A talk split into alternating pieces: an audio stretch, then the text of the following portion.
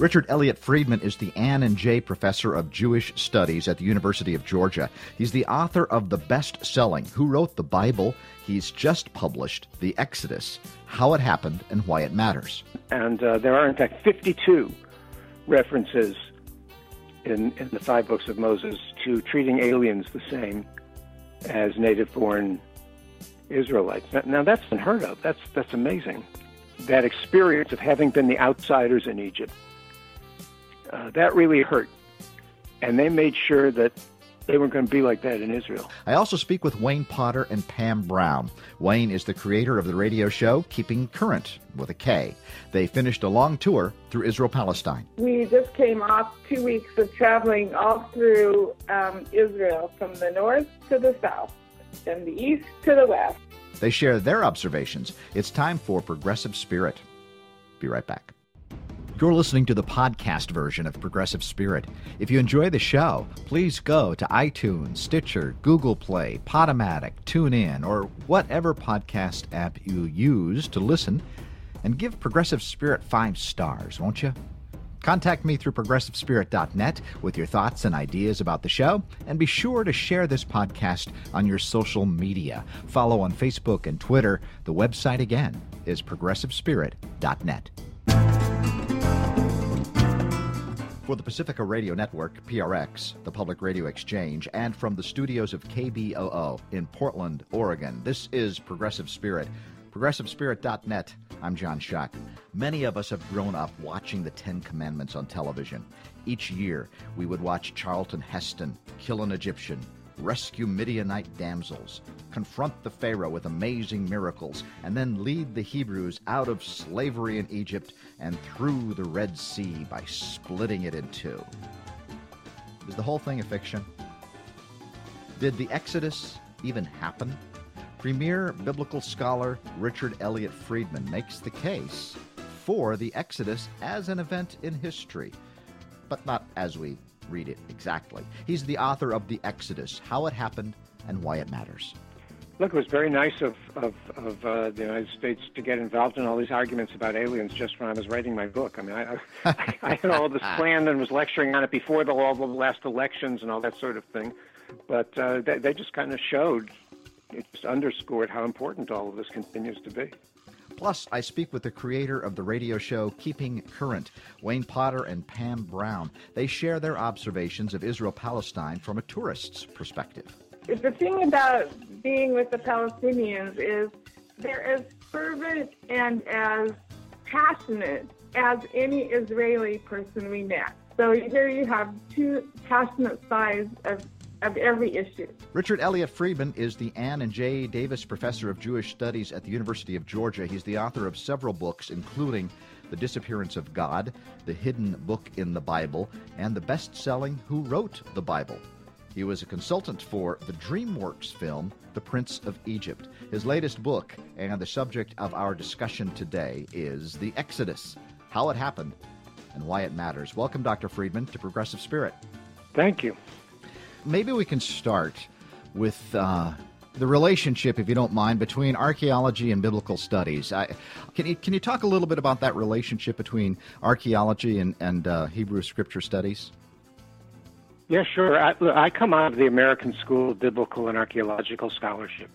That all started with William Foxwell Albright at at Johns Hopkins, and in the you know the 40s and 50s, early 60s, he graduated uh, uh, this amazing range of brilliant scholars who went out and became the leading faculty around the country. And, and it was a, so it's called the Albright School. I count as an Albright grandchild because every one of my teachers did their PhDs under Albright. When I, when I was at Harvard, I mean, we had, four, we had Professor Cross, Professor Wright, uh, Professor Moran, Professor Lambdin, and all were students of Albright. And wherever you went, that's what you saw. And and Albright's uh, ideal was that you do both archaeology and text. Uh, my first teacher was was G.E. Wright, who who was the leading American biblical archaeologist uh, in the years I studied with him, and and uh, at the same time he was the leading biblical Old Testament theologian. And a lot of people thought, "Whoa, what?" but that it didn't bother him. He could do both, and and and so I was just naturally among those who grew up respecting both. And and so your question is, you know, at at, in the present state of, of of the field, like there are a lot of archaeologists who are who are really well trained archaeologists. I get to say some of my best friends are archaeologists. I'm I'm half an archaeologist myself, and and and uh, but they aren't necessarily trained in Bible and text and how to do biblical history, how to read a text and have any idea of what to do with it. And on the other hand, you have a lot of my colleagues who are trained in Bible, but they've never been on a dig and and don't keep up with all of the archaeology. And it's understandable. I mean, we live in an age of specialization. I mean, in medical doctors, you know, who, who do just left knee, not right knee. I mean, that's the way things are now. And uh, but the only way to get at this stuff, especially the Exodus, is to do both. And so, yeah, it's taken us, you know, a couple hundred years. But finally, uh, in the last two years, I'd say especially, or three, uh, those those two fields have come together, so that now it doesn't have to be a fight what the archaeologists say versus what the Bible scholars say. We can we can reconcile it all, and I think we've come to an answer. So, what do we know then uh, uh, regarding the Exodus story itself? You, you, you, what what I read from your book is that uh, there's a sense in which there were people who did some kind of Exodus. It wasn't two million people, and it wasn't the whole bunch. It was a particular uh, uh group, uh, the Levites. Can you talk about those a little bit? Yeah, the, the main arguments that people have made against the Exodus are, are not evidence against the uh, Exodus that they can't find any evidence. So they say, well, that must not have happened. I mean, the, from the biblical story, it says it was 603,550 adult males. If you throw in the women and the kids, you're looking at about 2 million people. And they're supposed to be in the wilderness there for 40 years. So archaeologists say, well, if we can't find a darn thing, um, and then how could there have been two million people there for 40 years? And uh, that's true and not true. I mean, they say, well, we've combed the Sinai. That's not true. Nobody has combed the Sinai. Nobody has excavated the whole Sinai. That's not possible. Uh, I, one an Israeli colleague of mine, an archaeologist, just laughed when he heard that. He said it was five jeeps. You know, it, it was, and he meant that. It, it was a survey. No, nobody excavated the whole thing. Uh, and and also you say like, well, what do they expect to find? You know, uh, a, a, a, a an inscribed piece of petrified wood saying uh, Moses loved Zipporah carved in it. I mean, what, what do they think they're going to get? But even if, if I get rid of the skepticism and all, I can still say, okay, probably something should have turned up. But that's only questioning whether there were millions of people. It's not a question of whether an exodus happened all of us in the field agree that there were people from the region that is today uh, Israel, what would you call it, Levantines, uh, Asiatics, Western Semites. Um, the Egyptians themselves referred to them as Asiatics. There are people from that region who are go- coming and going down to Egypt all the time. I mean, you could drive it in a day. You know, I mean, they didn't have cars, but they could, they could walk it in you know a week. Uh, it, it, it, and people went and were everything from lower classes of Egypt, like slaves and the the uh, people called the Shasu or the Apiru or the Habiru, all the way up to the Hyksos, who were a dynasty of pharaohs, and uh, they were coming going all the time, just not in one giant exodus, but in you know many little you know exoditos, and and um, back in my in 1987 in, in my better known book uh, uh, until now the uh, uh, who wrote the bible i said well maybe it was the levites. But that was in 1987 i was saying well maybe. But uh, now i'm willing to put a, a you know a name on it and say one of those many groups that were coming and going out of egypt was apparently the part of israel known as levites. They're the uh, authors of of much of the bible. They're the priesthood of ancient Israel, and uh, when you look at the Levites in, in the Bible, the, only people in ancient Israel, either biblically or in the inscriptions, uh, who have Egyptian names are Levites. Now, why would that be? I mean, you know, our names reveal stuff about us. If you know, my name is Friedman, that tells you that that that my roots, in all likelihood, are are, are, are Jew from the Austro-Hungarian Empire. Uh, if my name were Shaughnessy, chances are that would tell you I'm not a Jew from the Austro-Hungarian Empire. Uh, names reveal a lot, and we in North America especially get that. And so when only the Levites have Egyptian names and the rest of the Israelites don't, that's something to take note of. So then in the book, I just started piling on what other evidence I could find, and, and not just to make a high pile, but to see where the evidence intersects with each other. And you you find you know in, in 10 or 11 different ways including genetic evidence uh, archaeological evidence textual evidence there's this high likelihood that uh, most of israel were just in israel the whole time. They didn't come from anywhere. They were just living there. And uh, but the levites were a group that came separately out of egypt. They were asiatic or semitic or levantine but but they were a particular group of people. They weren't a tribe. They did, they weren't a family. That's why genetically they have nothing in common with each other. Their descendants today, people who are trace their descent to ancient Levites, no matter where they live in the world, they they have nothing genetically in common with each other or with the rest of the Jews. Uh, so that fits with the scenario. That doesn't prove it's true. That fits with the scenario that the, the Levites were the ones who experienced uh, Egypt, and then they showed up in Israel and became the priests. And so they showed up uh, and, and and connected then again with the people who were in Israel, who eventually became known as Israelites. Yeah, I think Israel and were there and were known as Israelites already, and the Levites joined them, and then in the story become adopted and regarded as another tribe of Israel when the evidence genetically and textually is not that they were originally a tribe, they were you know the ones who were down in Egypt, and then they they came up, and they somewhere on the way they uh, developed the worship of the god Yahweh.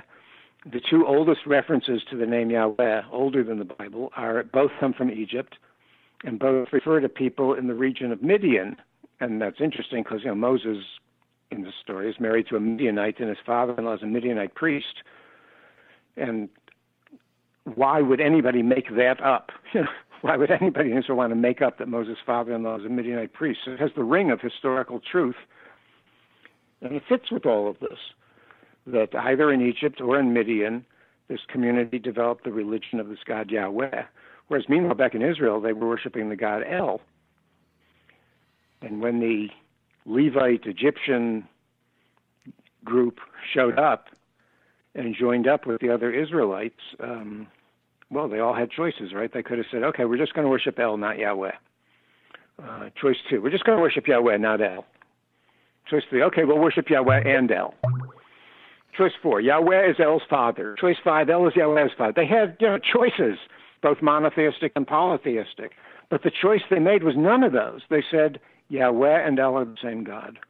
That there's only that one God, which suggests that the monotheistic impulse was there very early in Israel's history, much earlier than almost any of my colleagues are willing to admit. Well, that's what you talk about. I, I remember in seminary and just thinking that monotheism came after the exile, and, and, you write about that in your book, and you're saying no, it, it's earlier than that. When did uh, Yahweh and El become one?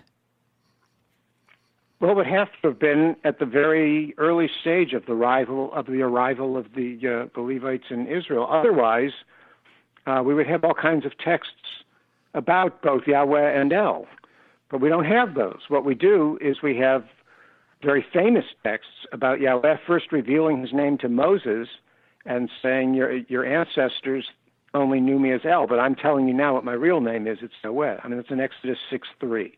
It's also the burning bush story in Exodus 3:14. In both of those situations, by two different authors, both of whom are Levite authors, God's name was not known to the Israelites until the Egyptian group showed up, until the time of Moses, and then God reveals it to Moses, and then they know. Now that certainly sounds like a story that somebody is trying to reconcile the worship of El and the worship of worship of Yahweh, and saying no, they're both the same God.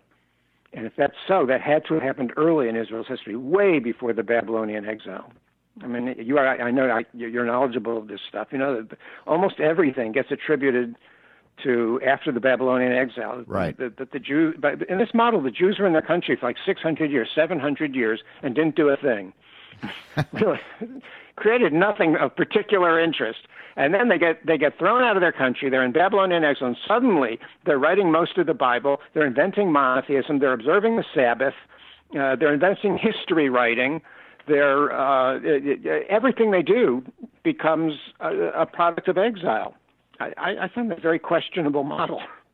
Yeah, you're saying it had happened quite a bit earlier, and, and in fact, and, and, all, and all the way through. So, uh, and what I found fascinating in, in, terms of that is how the plural is used um, uh, by God using the plural, so to speak. So, and you explain that for a little bit because at the very beginning, uh, for example, Genesis one, you have both the P writer and um, the the uh, is it the the J writer or which which whatever ones yeah. they have. They use the plural at first, but then they both switch to understanding their each each individual God Elohim and Yahweh in, in the singular. And uh, you're saying that some this kind of is an evidence a little bit how how the gods were believed to have died.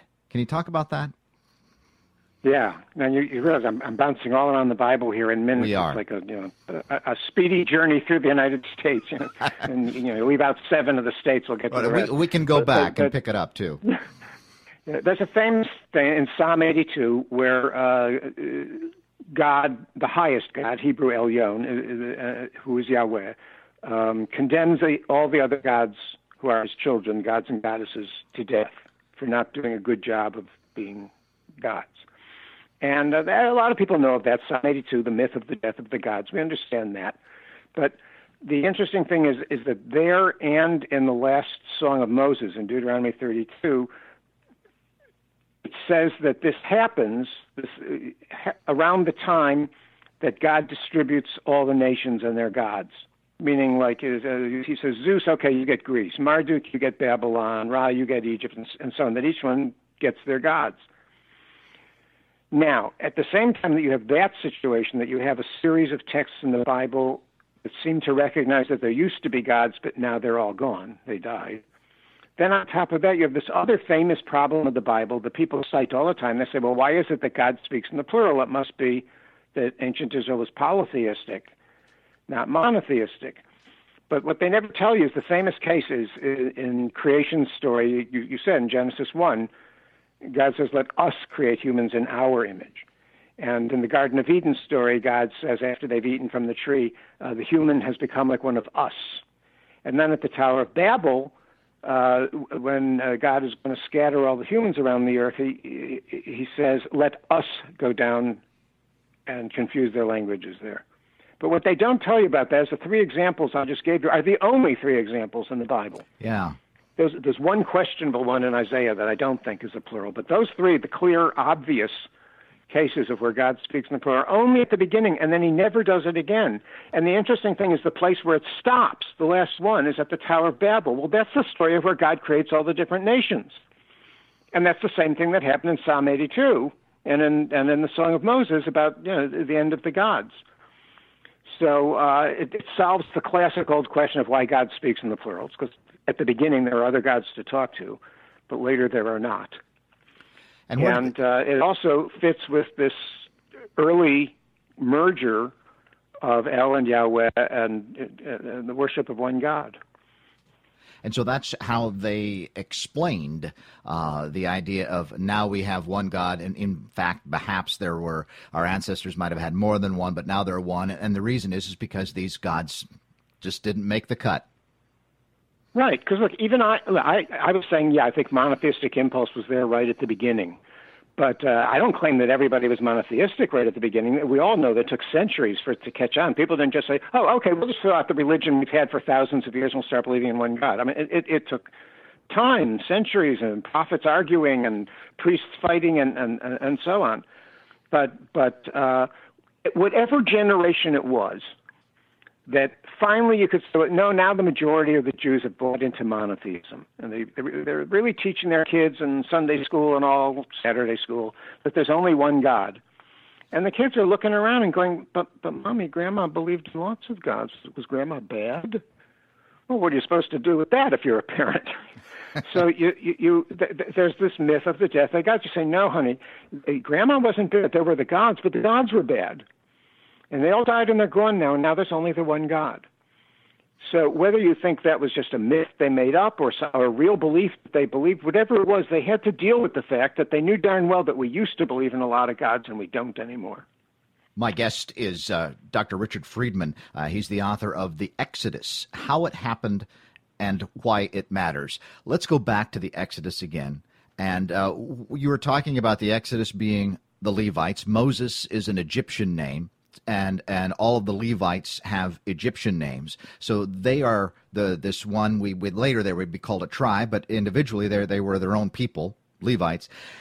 What were were they escaping Exodus? Is there any way to know what they were leaving, or are they just migrating, or what were they enslaved? Is there any way to historically know that? Well, in several of their texts, they refer to slavery. Uh, what's interesting, though, is that far more than referring to the slavery, they refer to the departure, the Exodus. If you, I mentioned somewhere in the book, I don't remember the exact number, but some, in, in, in all the books of the prophets, there's something like 45 references uh, to the Egyptian experience, and and almost all of them are to the Exodus, and there's only like three or four that refer to the slavery. And uh, in the story itself, there's far more references to the Exodus than to slavery. If you look in the 150 Psalms, there are seven or eight that refer to the Exodus. There are none that refer to the slavery.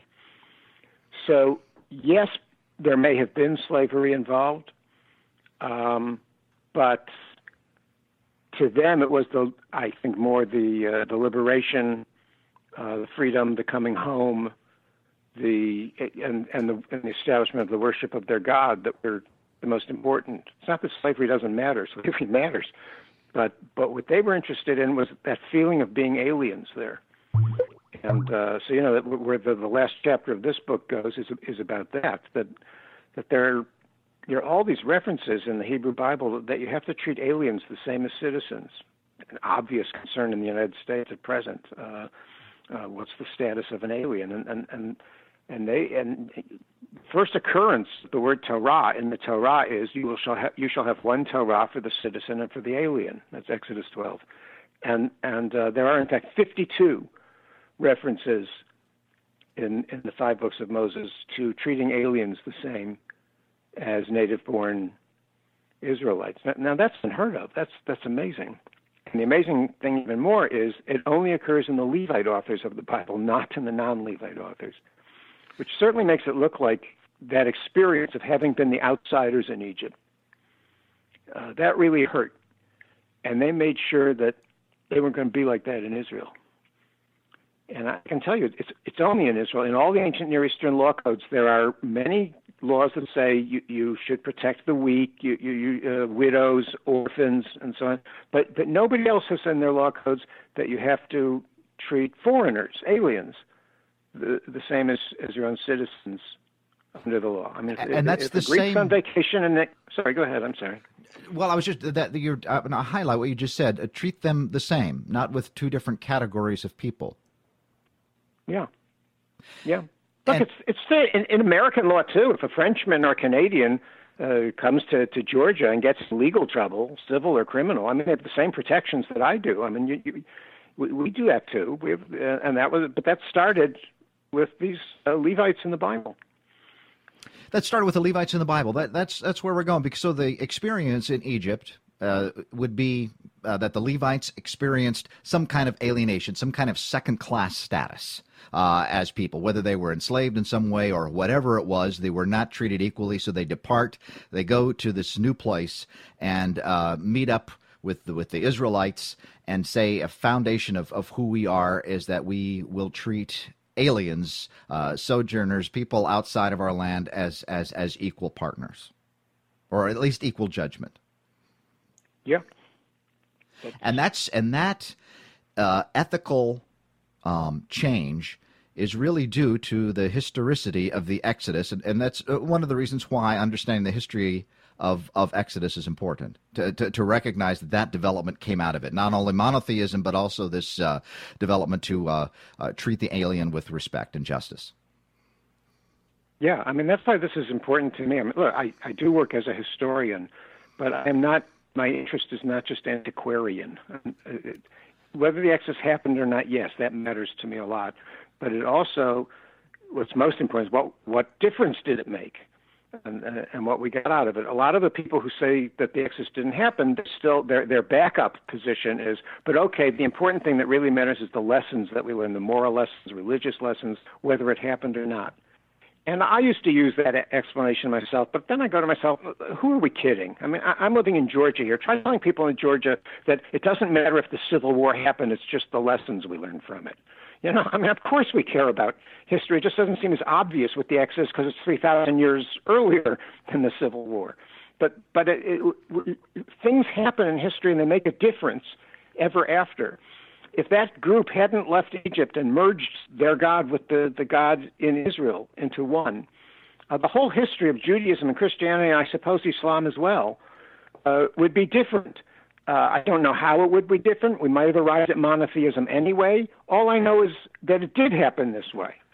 And the same about how we treat aliens and uh, saying, you know, love your neighbor as yourself. That, that verse comes in, in Leviticus 19, which again is, is a Levitical text.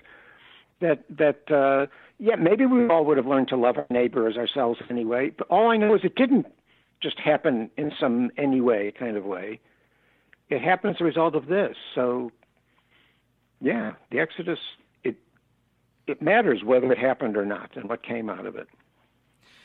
What do you make of um, there's a fascinating talk in, in talking about the various uh, plagues that we have. Uh, is there anything historically to that, or, or how might these stories have developed, turning the waters into blood and the frogs, and, and as well as the angel of death?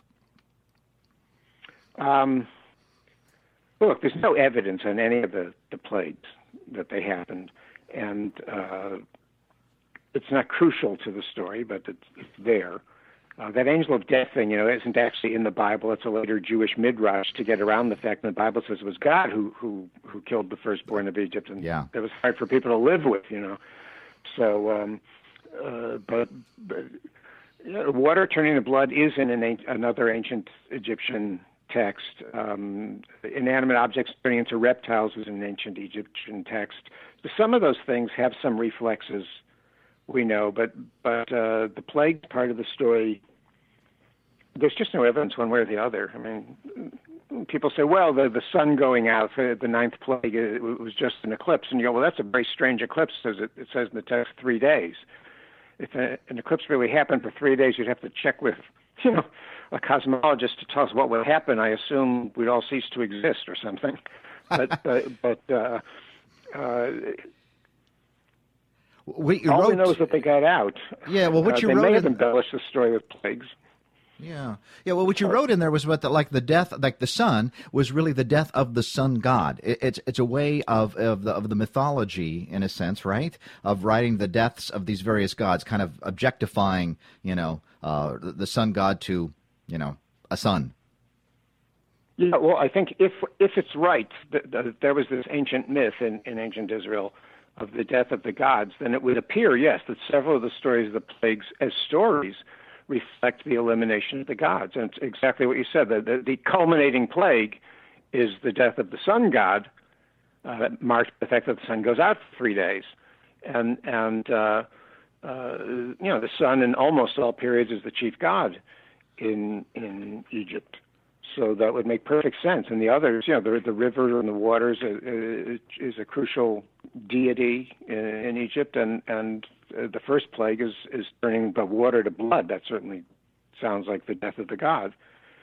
And and we know that the Egyptian religion was what the most death obsessed religion of all time, uh, with, with mummies and pyramids and you know, doctrines about the afterlife and the Book of the Dead and, and all that sort of thing and uh, the tenth plague, uh, God takes control of death. Like I mean, a, a death that only occurs to firstborn human and animals is not your average death. So it, it's uh, indicating there's some power that's greater than uh, death. I'm John Shuck. This is Progressive Spirit, progressivespirit.net. I'm speaking with Richard Elliott Friedman. He's the author of The Exodus How It Happened and why it matters. I continue my conversation with Dr. Friedman after the break, and later in the show, I speak with Wayne Potter and Pam Brown as they share their observations from a recent tour to Israel Palestine. Stay with us. Progressive Spirit is produced every week. It couldn't happen without the financial support of my congregation, Southminster Presbyterian Church in Beaverton, Oregon. Southminster's website is www.southmin.org. Progressive Spirit is produced in the studios of KBOO in Portland, Oregon for the Pacifica Radio Network and PRX, the Public Radio Exchange, as well as podcast. Show KBOO some love, won't you? KBOO.FM and click donate. I'm speaking with Dr. Richard Elliott Friedman. He's the author of the bestseller Who Wrote the Bible, and we're discussing his latest book, The Exodus How It Happened and Why It Matters. This is Progressive Spirit. I'm John Shuck.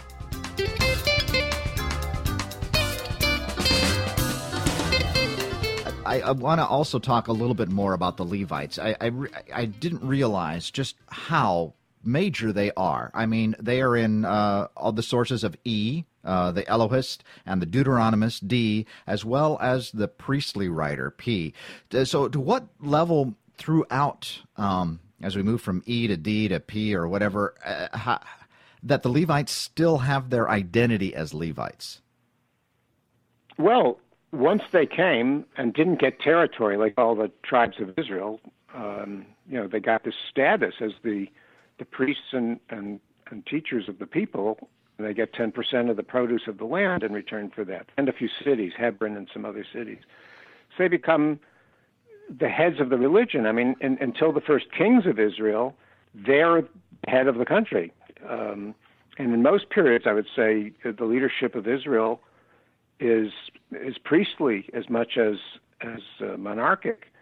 Uh, it was very powerful. The, the high priest wears a a, uh, like a crown, like a king, and uh, and well, like as in any country, there's always a dynamic between the, the political leaders and the religious leaders, and uh, in this case, they were powerful. And you re- when you read the stories in the books of Kings and the books of First and Second Samuel, First and Second Chronicles, you often see antagonism between the, the kings and the priests, and that's for all the reasons you'd expect politically that, that there was a, a great deal at stake.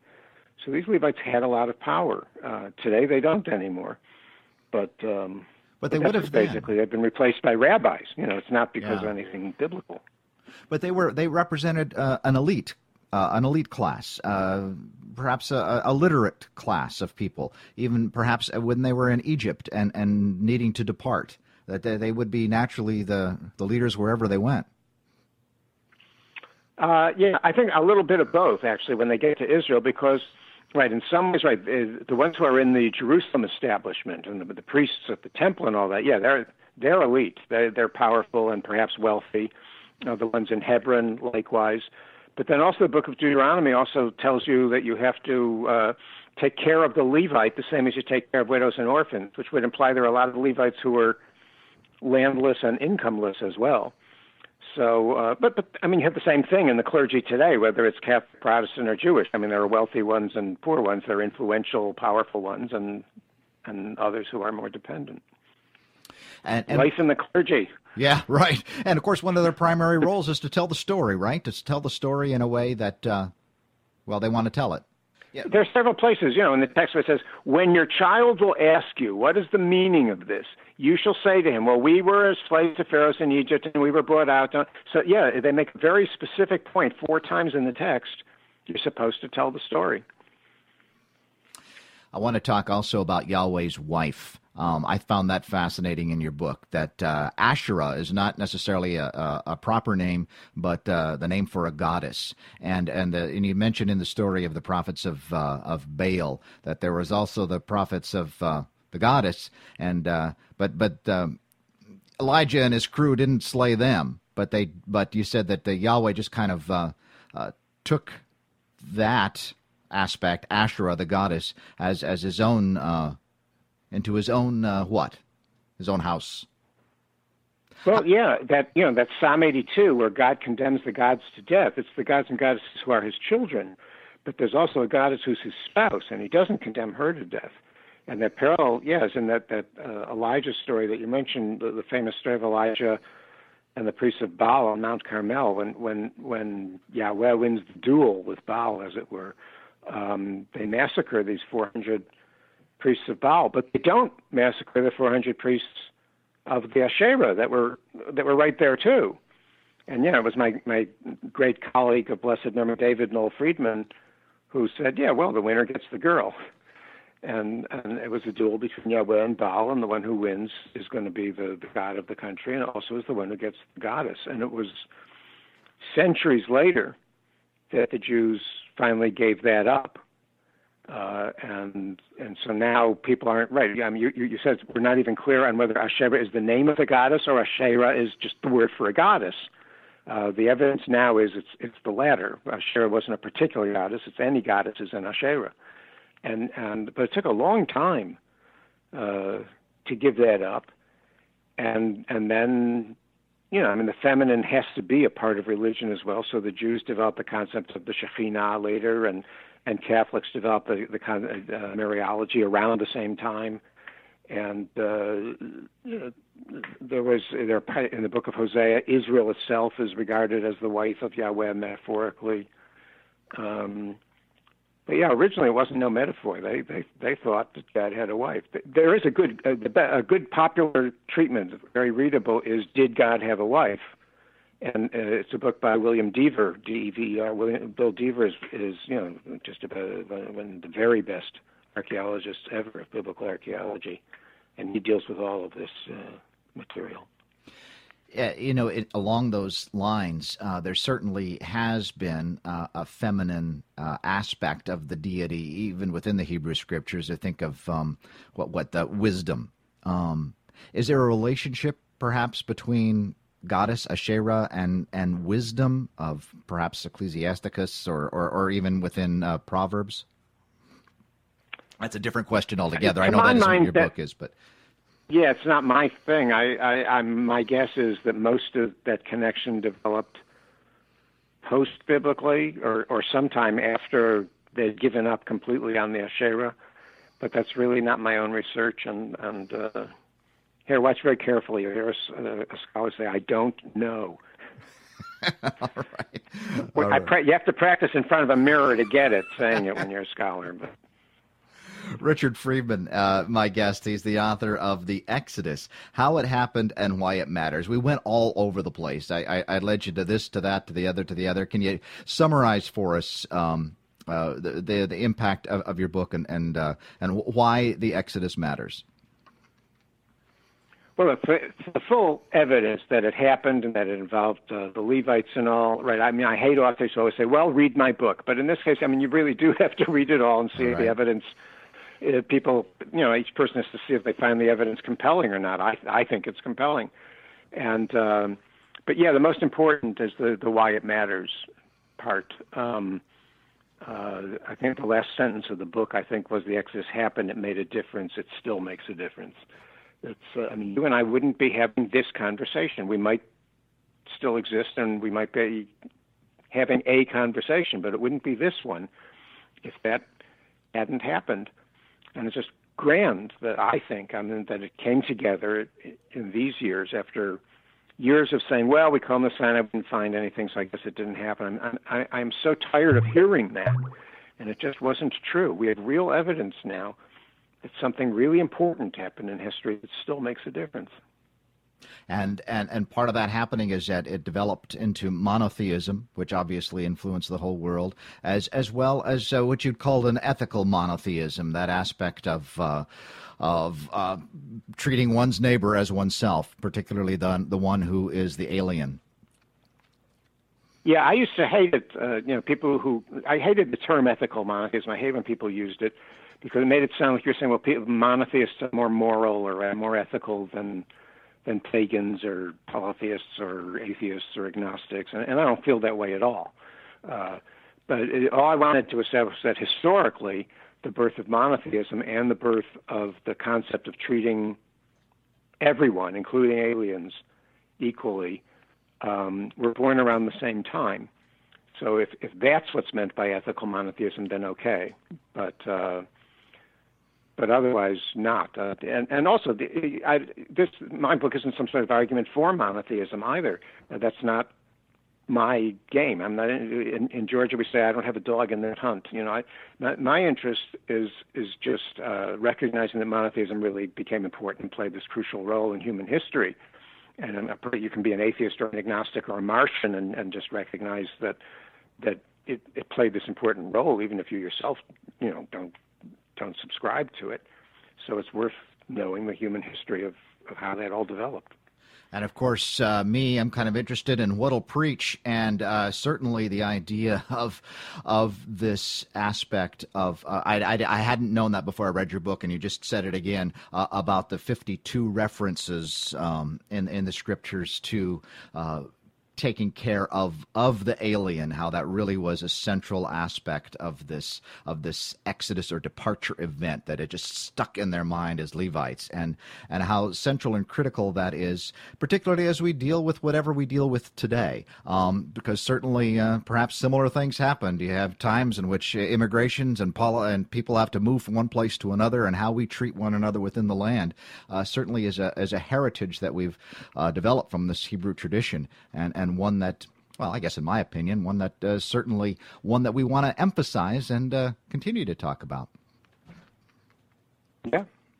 Look, it was very nice of of, of uh, the United States to get involved in all these arguments about aliens just when I was writing my book. I mean, I I, I had all this planned and was lecturing on it before the all the last elections and all that sort of thing, but uh, they, they just kind of showed, it just underscored how important all of this continues to be. Richard Friedman, thank you so much uh, for your time. Thanks for being with me today. Richard Friedman, author of The Exodus How It Happened and Why It Matters. Thanks for being with me. Well, thank you for having me. It was a good discussion. I appreciate it very much.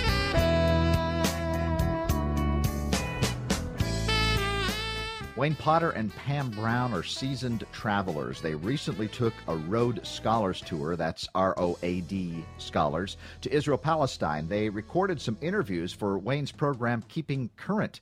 I talked to them while they were in Tel Aviv, and they shared with me a little bit of what they saw and heard. Welcome, Wayne and Pam, to Progressive Spirit. It's a pleasure to be on with you, John. Thank you. So, t- uh, so tell me, did you get some? Uh, did you get some interviews?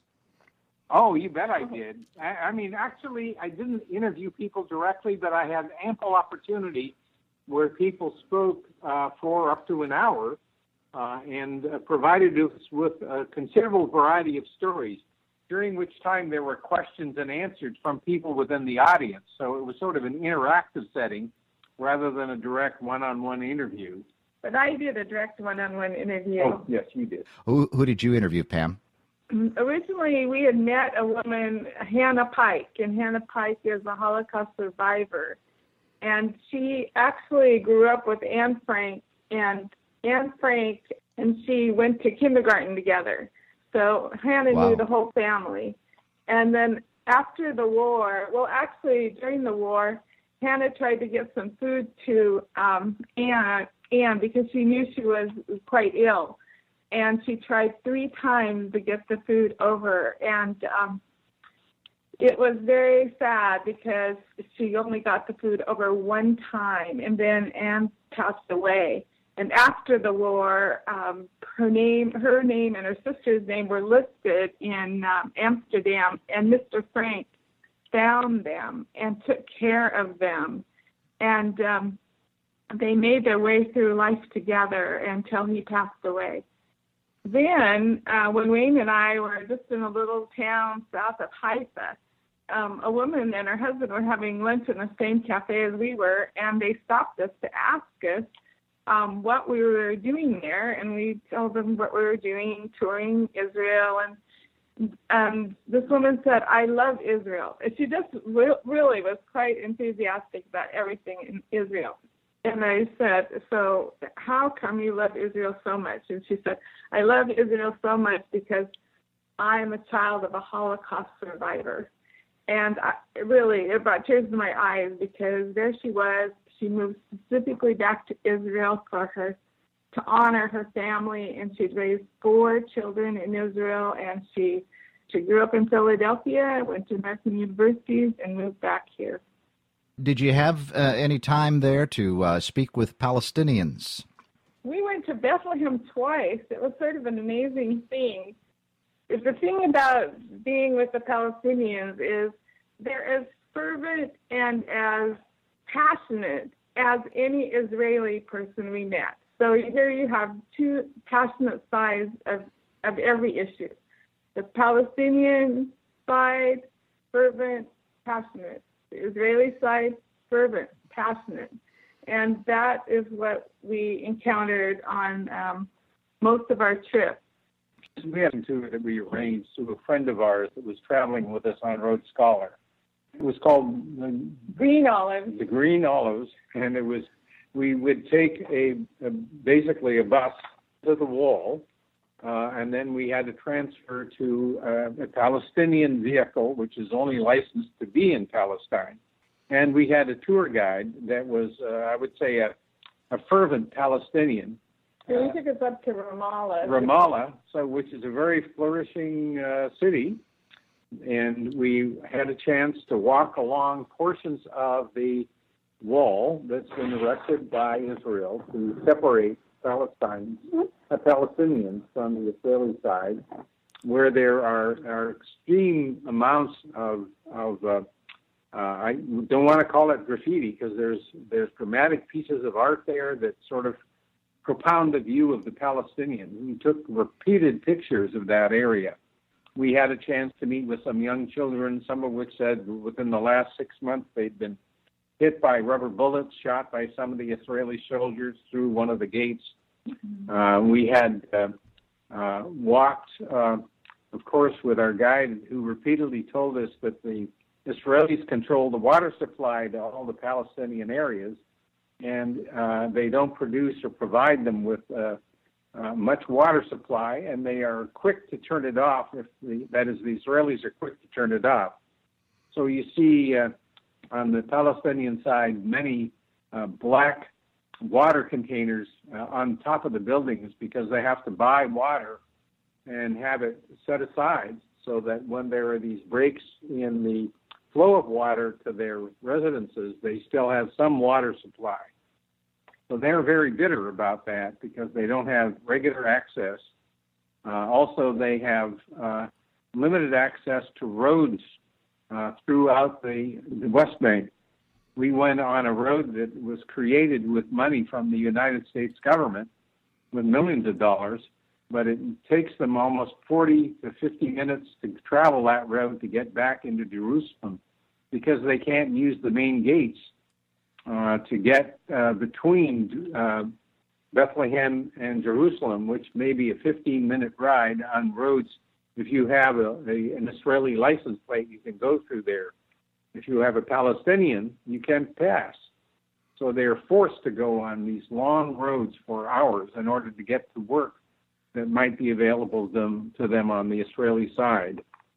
Did you get a chance to uh, see any Israeli settlements or visit any of them? Yes. Oh my gosh, we met this wonderful woman who had been rescued from Ethiopia, and she was an Ethiopian Jew. And in the 80s or late 70s, No, mid 80s. mid 80s, her, um, all of them were rescued and brought to Israel, and um, she had a, like a night, or maybe just a few hours to say whether or not she wanted to come with her husband. And when they got there, if they got to Israel, and she got off the plane, this is amazing. She said, "Oh my gosh, there's white people. I thought all Jews were black. That was her culture. That was her point of view. That's all she knew." And she's lived here for the raised her four children here with her husband, and she lives in an Israeli settlement. A beautiful settlement, by the way, and a very, very nice home. But a wonderful, a wonderful woman, and such a story of faith. And we did record that one. I that that is a very, uh, very good story. Now the the thing about it is, is that she was only that the Israeli armed forces have on repeated occasions uh, entered into various countries and have saved Jews that have been persecuted or been forced by war or famine to come to Israel. And the Israeli government uh, provides funds uh, to make sure that they not only come back to Israel to build the Israeli population, but they actually uh, support them while they're here, either through the settlements uh, and through work and uh, even learning periods so that they can uh, uh, sort of learn how to best fit into the society and contribute to it well. And it's not only a one-time affair. The Israeli government continues to encourage people to move here from wherever, uh, and they've made substantial growth in their population uh, to increase the overall uh, well-being of their own companies. Yeah, to, as long as they're as long as they're Jews, right? Uh, uh, tell me a little yeah, bit. Did you did right. you t- hear at all about? Uh, they talked to you about the Nakba or the catastrophe of the of the Palestinian no. displacement. Did you hear that at all? Well, I've only read about it, I guess. I, were you talking about 1947? yeah, 1947, with the when the uh, when the Palestinians, of course, uh, were yeah, moved no, out. No, the, that was not talked about at all. I mean, I read that in one of the books um, where they actually forced thousands of people out of villages. Uh, they couldn't use their own cars; they had to walk or use an animal or walk, and it was pretty dramatic. Uh, but that was not that that was not something that was mentioned, and it's recognized, uh, and it and people might talk about it, but still, uh, that is not that is not what they want to think about. They want to think about the importance of and survival of their own population and of the state of Israel. Did you find Palestinians and Israelis any sense or sign of, of them working together, um, or was it pretty well polarized? I think it's polarized. I don't see where the uh, Israeli government is really going to um, make any big changes. I mean, as far as I can see right now, they are continuing to confirm the importance uh, and the place of settlements, you know, in the Palestinian areas and various settlements. They support that, and it will not go away. It will not go away. But it's a tenuous peace. One man said, We wake up were we peaceful yesterday?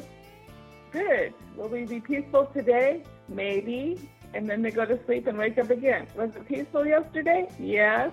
Will it be peaceful today? We don't know. So that's how things operate here. Wayne Potter and Pam Brown. Wayne's weekly radio show is Keeping Current, current with a K. The website is www.keepingcurrent.com. Thanks also to Dr. Richard Elliott Friedman, author of The Exodus How It Happened, Why It Matters. His website is www.richardelliotfriedman.com.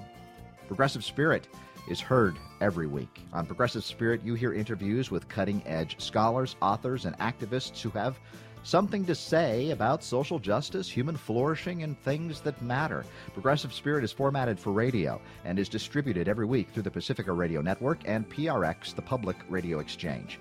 Thanks to the following radio stations for carrying Progressive Spirit every week WETS, Johnson City, Tennessee, WEHC, Emory, Virginia, WPVM, Asheville, North Carolina, Kutztown University Radio, Kutztown, Pennsylvania, KCEI, Taos, New Mexico, KACR, Alameda, California, WDRT, Viroqua, Wisconsin, KSOW, Cottage Grove, Oregon, and KZ88, Cabool, Missouri. You can download Progressive Spirit for free on your favorite podcast app. The website is progressivespirit.net. Follow on Facebook and Twitter. Progressive Spirit is produced in the studios of KBOO in Portland, Oregon. I'm John Shuck. Be well.